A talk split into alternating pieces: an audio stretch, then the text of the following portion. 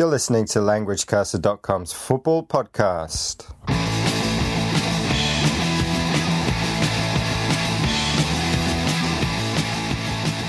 Welcome, everybody, to the show for all lovers of the beautiful game football and for those wishing to improve their English skills. My name's Damon. I'm based in Tokyo, which is still sweltering under the summer sun. It's over 30 degrees here. Uh, later in the show, we're going to listen to Damian. We're going to catch up with him, and he's moved to Hong Kong. Uh, I'm sure it's just as hot over there, too. And on this show, our main report today is brought to you by Damian, and he's going to take a look at his team, Tottenham Hotspur, and uh, go over the upcoming season with some predictions. After that, we've got our regular English for football phrase, and we're going to finish with predictions. And we've got some uh, great games from the Premier League, including a London derby. Uh, we've got a game from the Bundesliga with two big teams clashing, La Liga, Italy, and Serie A. And we're going to take our first visit uh, to the southern hemisphere, to Argentina, to the Premier League there, where we've got Boca Juniors against Independiente two huge teams from Buenos Aires. Uh, pretty much every game in Argentina, it seems to be a derby. These two clubs are a spitting distance from each other, so it should be a great atmosphere, whoever's lucky enough to go and see this game. Without further ado, let's kick off with our main report, and here's Damian. Merhaba beyler, ben Türkiye'den Mert. Şu anda Language Caster dinliyorsunuz. Sevgiler.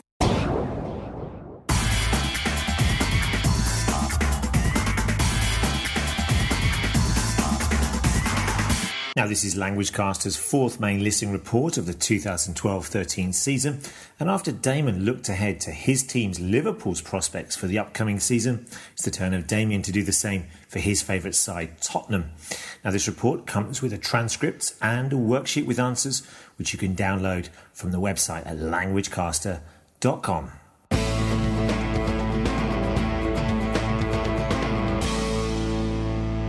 Changes. Well, there have been lots of changes at the club since the end of last season when we finished fourth, but lost out on a Champions League place thanks to Chelsea's Champions League win.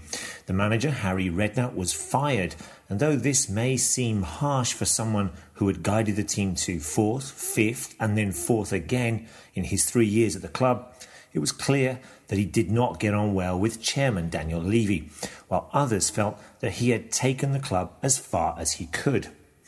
This particular feeling was borne out by the poor run of form at the end of last season, which saw Spurs win only one game in nine during the spring, a run which destroyed any chance of the club finishing in third place or indeed even higher. As is now usual at the club, Spurs have been busy in the summer transfer market. 20 players have moved on since the end of last season, including two big fan favourites Rafa van der Vaart, who's returned to Hamburg, and of course Luka Modric, who finally got his dream move to Real Madrid. In their places have arrived Icelandic international Gylfi Sigurdsson, Belgian international defender Jan Vertonghen, Togolese striker Emmanuel Adebayor, French keeper and national team captain Hugo Lloris, as well as former Fulham players Moussa Dembele and Clint Dempsey. AVB, Andre Villas-Boas AVB, is a man on a mission.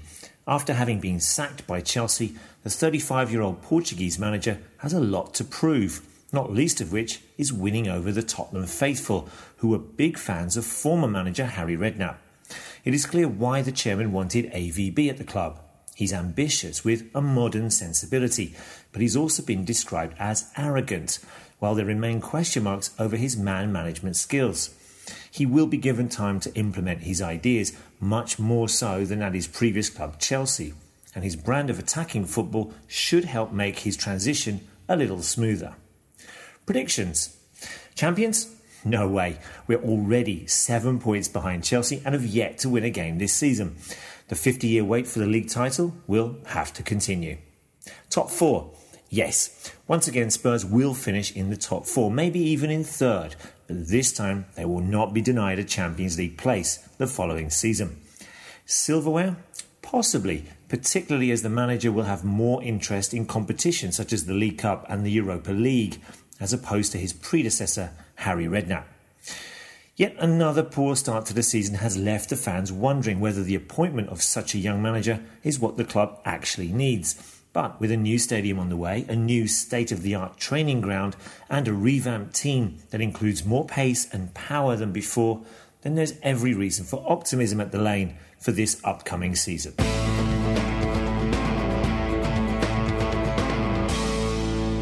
Thank you for that, Damian. Remember, come along to our site and you can check out all the transcripts for the sections on this podcast, and there's lots, lots more, including our huge football glossary, uh, so you won't be bored looking around our site. Uh, next up, talking about uh, glossaries and vocabulary, it's English for football. Yakety yak, I don't talk back. Yakety yak, yakety yak.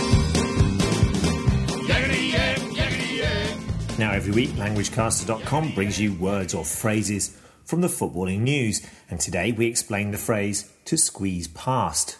You can understand more about the word or phrase by reading the transcript on our site at languagecaster.com, where you'll also find many more examples of cliches, and of course, we've got a huge football glossary for you as well. Yakety yak, I don't talk back. Yakety yak, yakety yak. This week's football phrase is to squeeze past, which means to narrowly win a game that should easily have been won. That is, with more difficulty than is necessary. Other similar phrases include to scrape a win, to sneak a win, or to narrowly win. Now, in last week's World Cup qualifying games, many of the so called top sides struggled against some of the lesser teams. They managed to squeeze past them. Ireland squeezed past Kazakhstan in the final moments, while Italy managed to squeeze past Malta 2 0, and the USA squeezed past Jamaica 1 0 in their World Cup qualifiers. To squeeze past. 皆さんはラングチキャスター .com を聞いています。